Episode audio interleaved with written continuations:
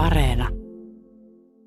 Missä piilee Suomen puolustamisen kyvyt seuraavat kymmenen vuotta? Tämän selvittää Politiikka Radio. Minä olen Marjo Näkki. Tervetuloa mukaan. Politiikka Radio. Ja tervetuloa Politiikka Radioon ulkopoliittisen instituutin vieraileva vanhempi tutkija Pete Piirainen. Kiitoksia.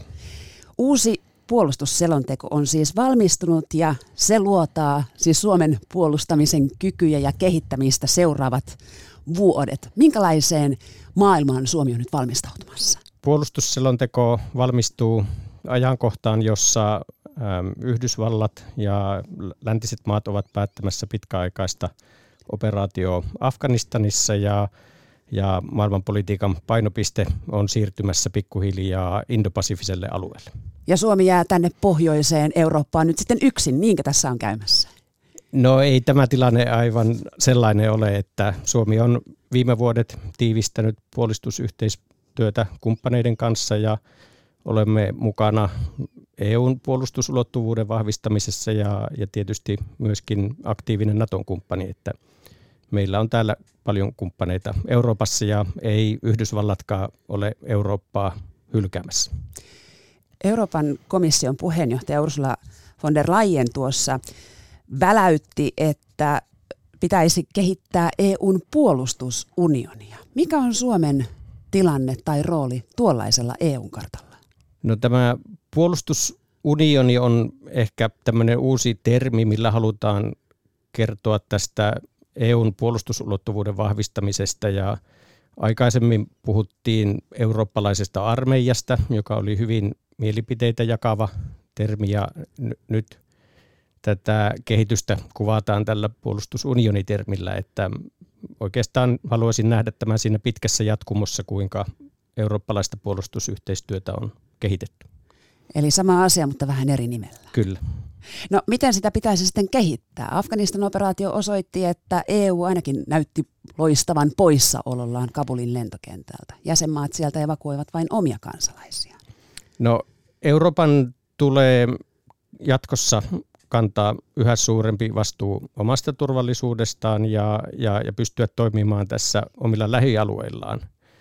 Ja kun tarkastellaan tätä Afganistanin operaation päättymistä, niin siinähän oli kyseessä pitkälti niin kuin Yhdysvaltojen ja, ja Naton pitkäaikainen operaatio, että en siinä mielessä olisi huolissaan siitä, että näkyykö EU tai oliko EU näkymätön tässä viimeisessä vaiheessa Kabulin lentokentällä. Että siitä ei voi vetää johtopäätöksiä EU-roolista maailmanpolitiikassa. Mutta, mutta joka tapauksessa Suomelle tuo Afganistanin operaatio oli äärimmäisen tärkeä Yhdysvaltain suhteen kannalta.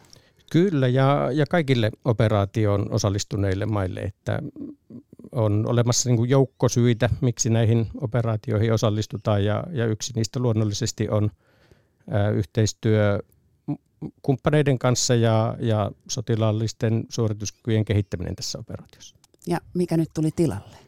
Kun Afganistanin operaatio päättyi, niin miten Suomi nyt sitten voi jatkossa valmi, vahvistaa sen, että, että se jää jonkinlaisiksi Yhdysvaltain kumppaniksi? Kriisihallintaoperaatioitahan jatkuu edelleen äh, lähi ja Afrikassa. Operaatiot ovat niin kuin yksi tärkeä ulottuvuus tässä, mutta sen lisäksi Tietysti harjoitustoiminta on viime vuosina noussut yhä merkittävämpään rooliin ja, ja sitä kautta pystytään edelleen kehittämään yhteistoimintakykyä kumppaneiden kautta, kanssa. Ja missä Suomi harjoitelee? No tällä hetkellä vissiin ei juuri missään tämän koronapandemian takia. Juuri näin ja koronatilanteen helpottaessa niin kansainvälinen harjoitustoiminta tulee varmasti uudelleen tiivistymään. Mutta Afganistanin operaation päättymistä ainakin britit tuntuivat ennakoivan. Luotiin tällainen ryhmä kuin JEF, JEF. Mitä se tarkoittaa? JEF-ryhmä on brittien ympärille muodostunut maaryhmä, jossa on ennen kaikkea pohjois-eurooppalaisia valtioita – ja tässä brittien ajattelun taustalla on se, että haluttiin pitää huolta, että siitä hyvästä yhteistoimintakyvystä, mikä Afganistanin operaatio aikana pystyttiin luomaan, niin myös operaation päätyttyä nämä maat jatkavat yhteistyötä ja, ja ylläpitävät yhteisiä suorituskykyjä.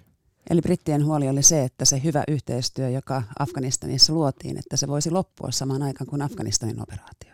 No näin voi sanoa, kyllä. No minkälaista toimintaa tuo Jeff sitten on tehnyt tai tekee? No pääasiassa harjoitustoimintaa ja kyseessä on sekä päätöksentekoharjoituksia että, että tämmöisiä niin kuin perinteisimpiä sotilaallisia harjoituksia.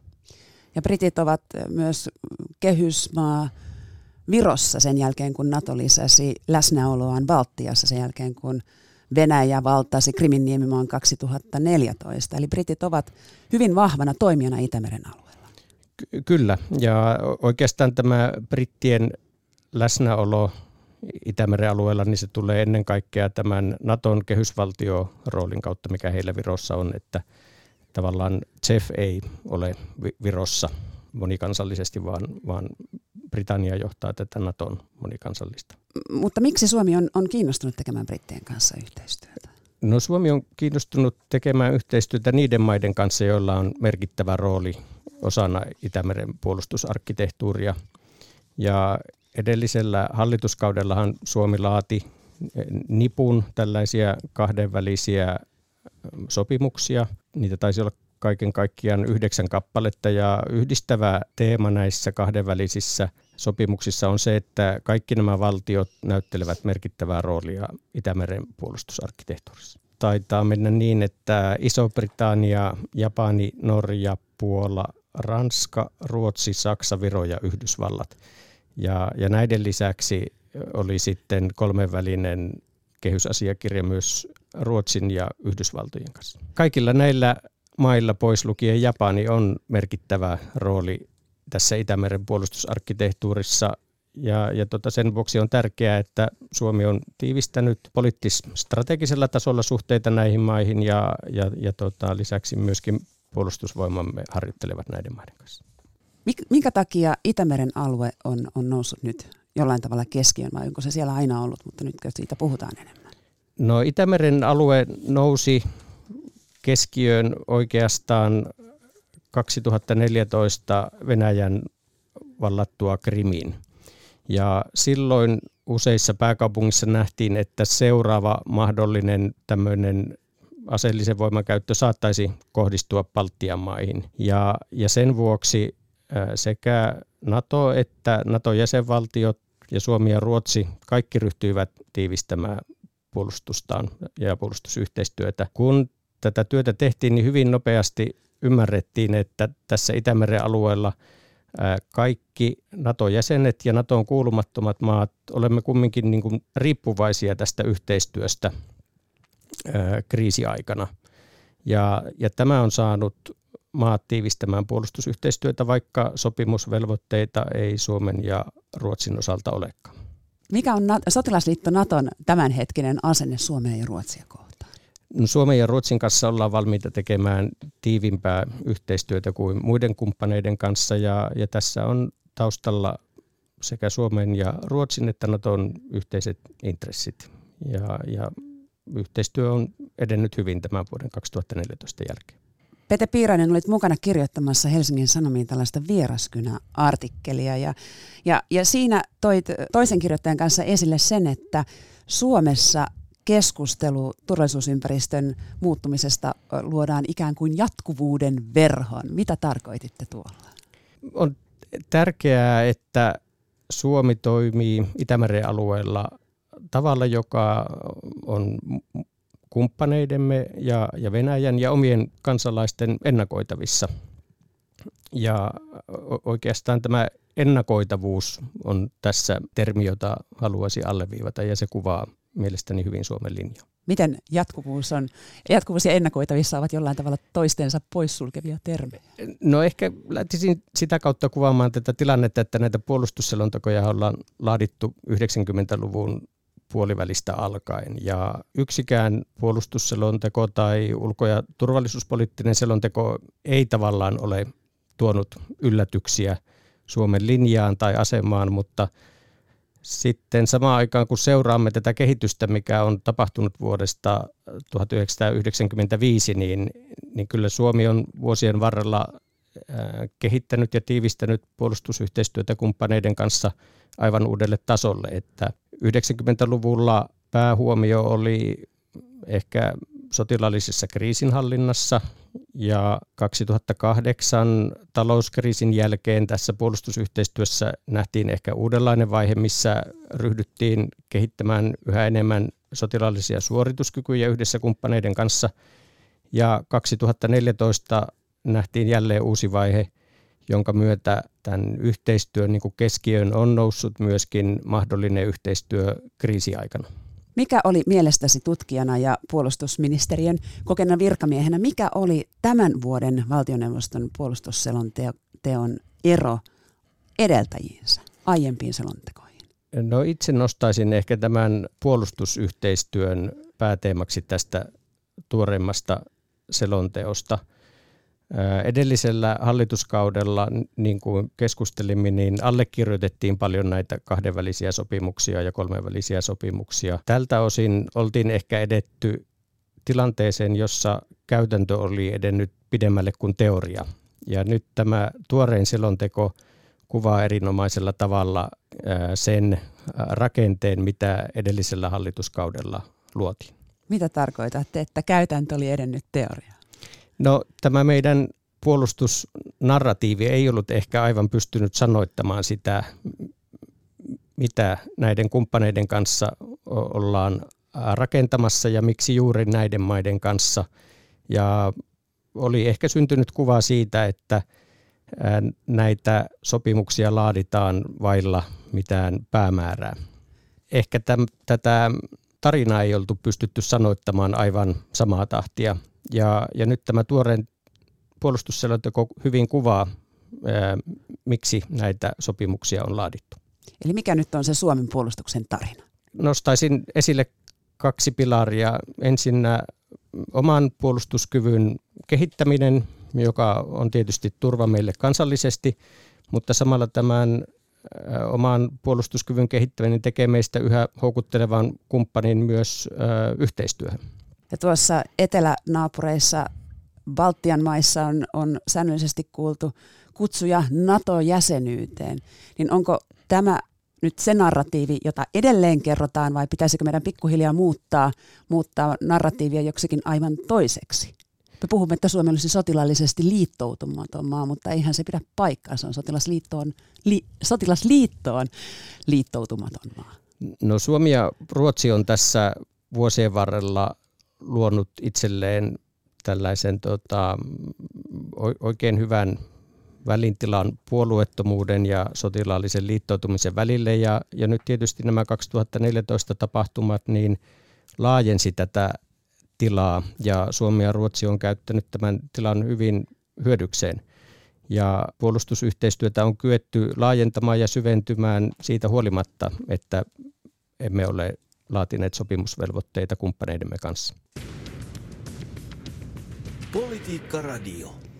Politiikka Radion studiossa on ulkopoliittisen instituutin vanhempi vieraileva tutkija Pete Piirainen ja aiheenamme on Suomen rooli ja sijainti maailmassa ja tuore puolustusselonteko.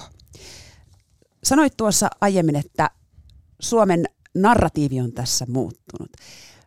Yhdysvallat on siirtynyt indopasifiselle alueelle, eli sinne Kiinan luo äm, torppaamaan Kiinan laajentumispyrkimyksiä. Suomi on täällä Pohjois-Euroopassa ja Venäjä on tuossa vieressä.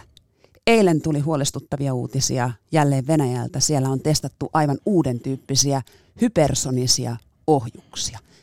Onko Venäjä Suomelle uhka? No näissä Venäjän ohjuskokeissa ehkä ottaisin niistä niin kuin esille sen ulottuvuuden, että se kuvastaa sitä, kuinka tämmöinen teknologinen kehitys etenee myös asevarustelussa. Tämä on osoitus siitä, että uusia suorituskykyjä halutaan tuoda käyttöön. Asevarustelu siis kehittyy, mutta miten näet, minkälainen ö, suurvaltojen kilvoittelu on tässä käsillä, jos puhutaan tästä meidän läheisestä alueellisesta suurvallasta Venäjästä? No Afganistanin sodan päättyminen oli ehkä ennen kaikkea merkityksellistä Yhdysvalloille, joka oli käytännössä 20 vuotta keskittynyt näihin niin sanottuihin never ending wars puhutaan Yhdysvalloissa. Ja loppumattomiin lop, sot, loppumattomat sodat, kyllä. Ja, ja nyt presidentti Biden oli käytännössä kolmas presidentti, joka pyrki irtautumaan näistä sodista.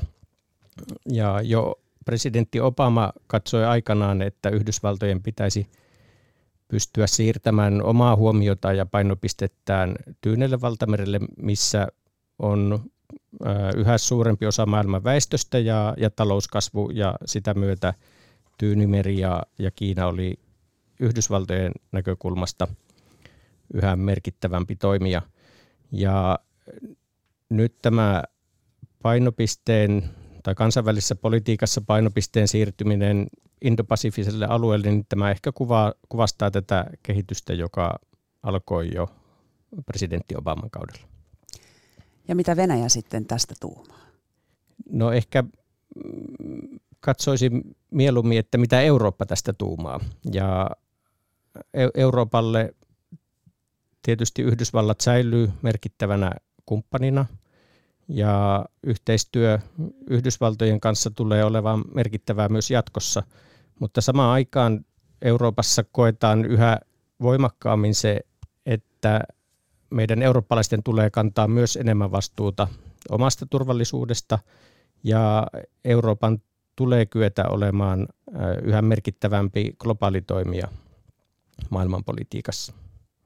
No kuuluisasti Saksa on hyvin vastentahtoinen tällaisen sotilaallisen kyvyn lisäämisessä. Siellä on pitkät, synkät historialliset syyt taustalla, mutta nyt Ranska ottaa EUn puheenjohtajuuden tammikuusta alkaen. Ja puolustus on selkeästi nousemassa Ranskan agendalle. Ursula van der Leyen linjapuheessaan esitti myös tällaista puolustushuippukokousta ja se varmasti nähdään nyt kevään aikana. Mitä näet? Minkälaisia, minkälaisia pilviä on nousemassa Ranskan puolustustaivaalle tai Euroopan taivaalle sitä mukaan, kun Ranska ottaa enemmän ohjaksia tällä tontilla? No nyt on edessä varmasti todella kiireinen puoli vuotta ja oikeastaan lähtölaukausta voidaan odottaa lokakuussa järjestettävältä presidentti Bidenin ja Macronin yhteiseltä tapaamiselta. Tämä tapaaminen järjestetään ehkä hieman hyvittelynä nyt ranskalaisille, jotka tulivat yllätetyksi tämän niin sanotun AUKUS puolustussopimuksen julkaisun myötä, mutta itse pidän tärkeänä, että Yhdysvaltojen ja Ranskan presidentit tapaavat ja keskustelevat nyt puolustuksesta. Ja, ja tämä tulee varmasti viitoittamaan jatkossa transatlanttista yhteistyötä puolustuksen alalla. Lokakuun huipputapaamisen jälkeen on tosiaan maaliskuussa tämä von der Leyenin esittämä huippukokous. Vielä ei ole aivan selvää, miten tämä tulee suhteutumaan maaliskuulle suunniteltuun Eurooppa-neuvoston huippukokoukseen, jonka tarkoitus oli myöskin keskustella puolustuksesta, mutta nyt varmasti nämä eri huippukokoukset hakevat kalenterissa paikkaa ja, ja, ja sisältöä ja kevään mittaan meillä on uudenlainen ymmärrys siitä, kuinka eurooppalaista puolustusyhteistyötä tullaan syventämään ja miten se tulee vaikuttamaan myöskin transatlanttiseen suhteeseen. Ranska taitaa olla vielä vähän pahoillaan tuosta menetetystä 60 miljardin sukellusvenekaupasta Australian kanssa. Siinä kävi, kuten mainittua, niin AUKUS-sopimuksen allekirjoittajaosapuolet Britannia, Yhdysvallat ja Australia ikään kuin hiipivät Ranskan selän taakse ja tuo sukellusvenekauppa purkautui. Minkälaista luottamuksen palauttamista Eurooppa ja Ranska nyt Yhdysvalloilta odottavat? Kyseessä ei ehkä ole ainoastaan pettymys tästä menetetystä kaupasta, vaan Ranska ja Australia oli yhdessä laatinut tämmöistä paljon laajempaakin strategista yhteistyötä indopasifiselle alueelle. Eurooppalaisista valtioista ehkä Ranska on kaikista eniten läsnä tuolla alueella omien merentakaisten alueiden kautta ja, ja heillä on siellä myös sotilastukikohtia, joten tässä valossa tämä oli varmasti Ranskalle suuri pettymys. Suomella on edessä hävittäjäkaupat. Minkälaista painetta tämä nykytilanne, joka nyt tuntuu kehittyneen varsin nopeasti ihan viime kuukausien aikana. Euroopan puolustuskeskustelu on ottanut ihan uudenlaisia kierroksia. Minkälainen paine tästä tulee Suomen hävittäjäkaupoille? En usko, että tämä kehitys vaikuttaa siihen prosessiin, joka on luotu tämän hävittäjähankkeen loppuun saattamiseksi, että – Tämä prosessi on edennyt jo vuosia ja, ja keskittyy ennen kaikkea näihin sotilaallisiin suorituskykyihin, joten en usko, että näillä viimeaikaisilla tapahtumilla on suurta merkitystä siihen hankkeeseen. Mutta fakta on kuitenkin se, että aikanaan 90-luvulla Hornet-hankinnat tehtiin, jotta Suomi pääsisi jollain tavalla Yhdysvaltain kantaan tai sen liittolaiseksi. Eli sillä oli selkeä myös tällainen turvallisuuspoliittinen ja diplomaattinen ulottuvuus.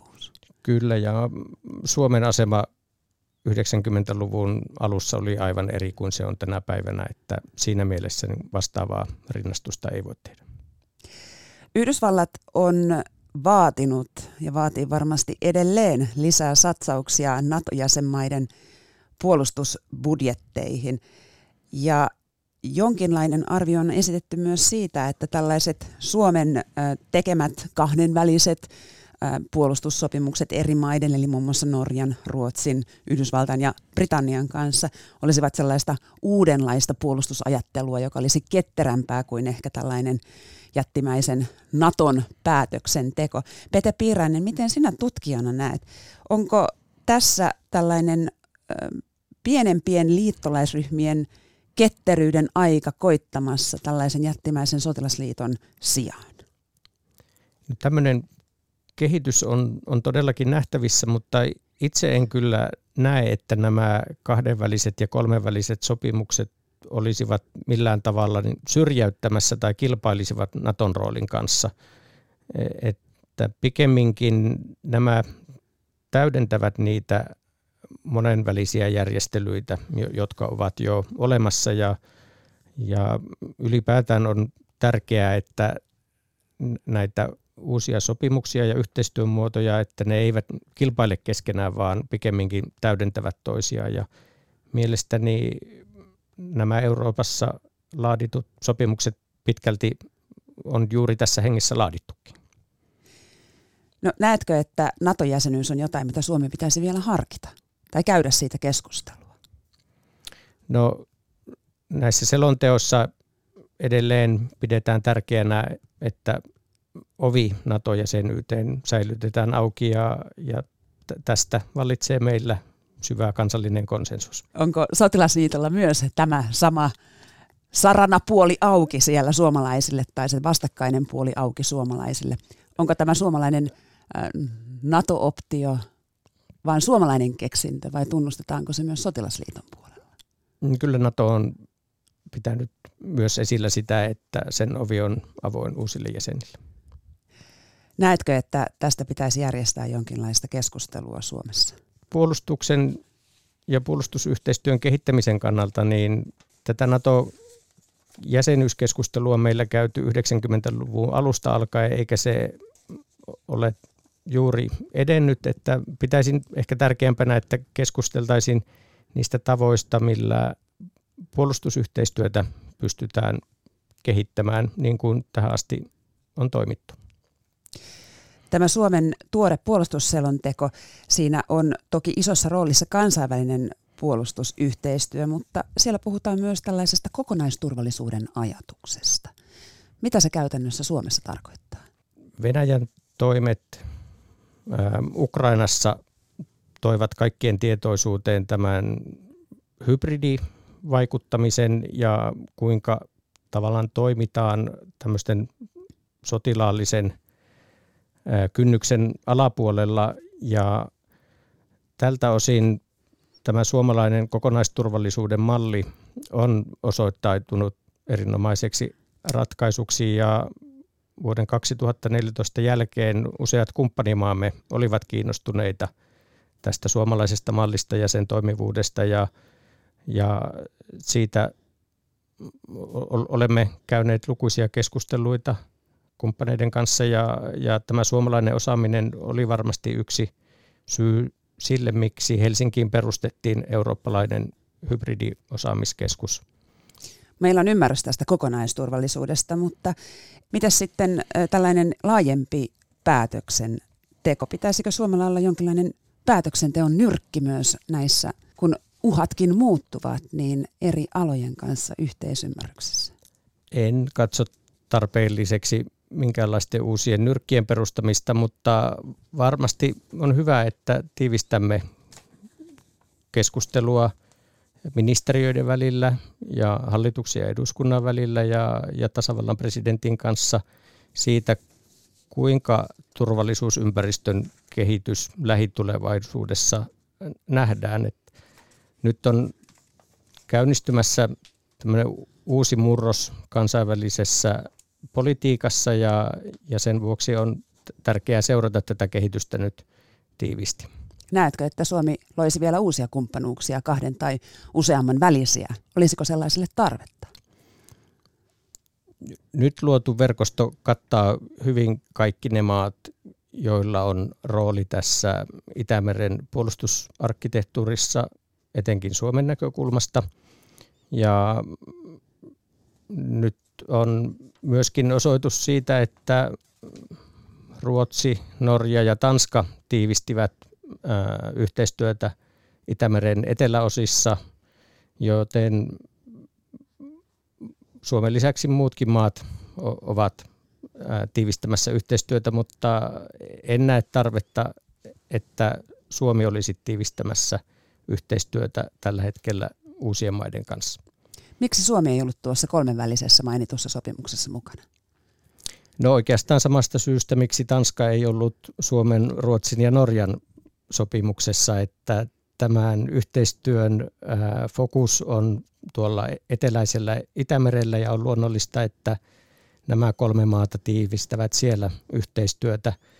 Ja mielestäni tässä kolmen maan yhteistyössä oli nyt merkittävää se, että Tanska osallistuu nyt ensimmäistä kertaa tämmöiseen niin kuin pienemmän maaryhmän yhteistyöhön ja, ja tällä on varmasti hyvä vaikutus myöskin Pohjoismaiden väliseen yhteistyöhön laajemmin. Näetkö, että jonain päivänä meillä olisi joku Pohjoismaiden puolustusliitto tai, tai Pohjoismaiden ja Baltian maiden yhteinen puolustusliitto? En näe, että syntyisi mitään, mikä korvaa Naton roolin Euroopassa. Kiitoksia tästä keskustelusta. Ulkopoliittisen instituutin vanhempi vieraileva tutkija Pete Piirainen. Kiitos. Politiikka Radio.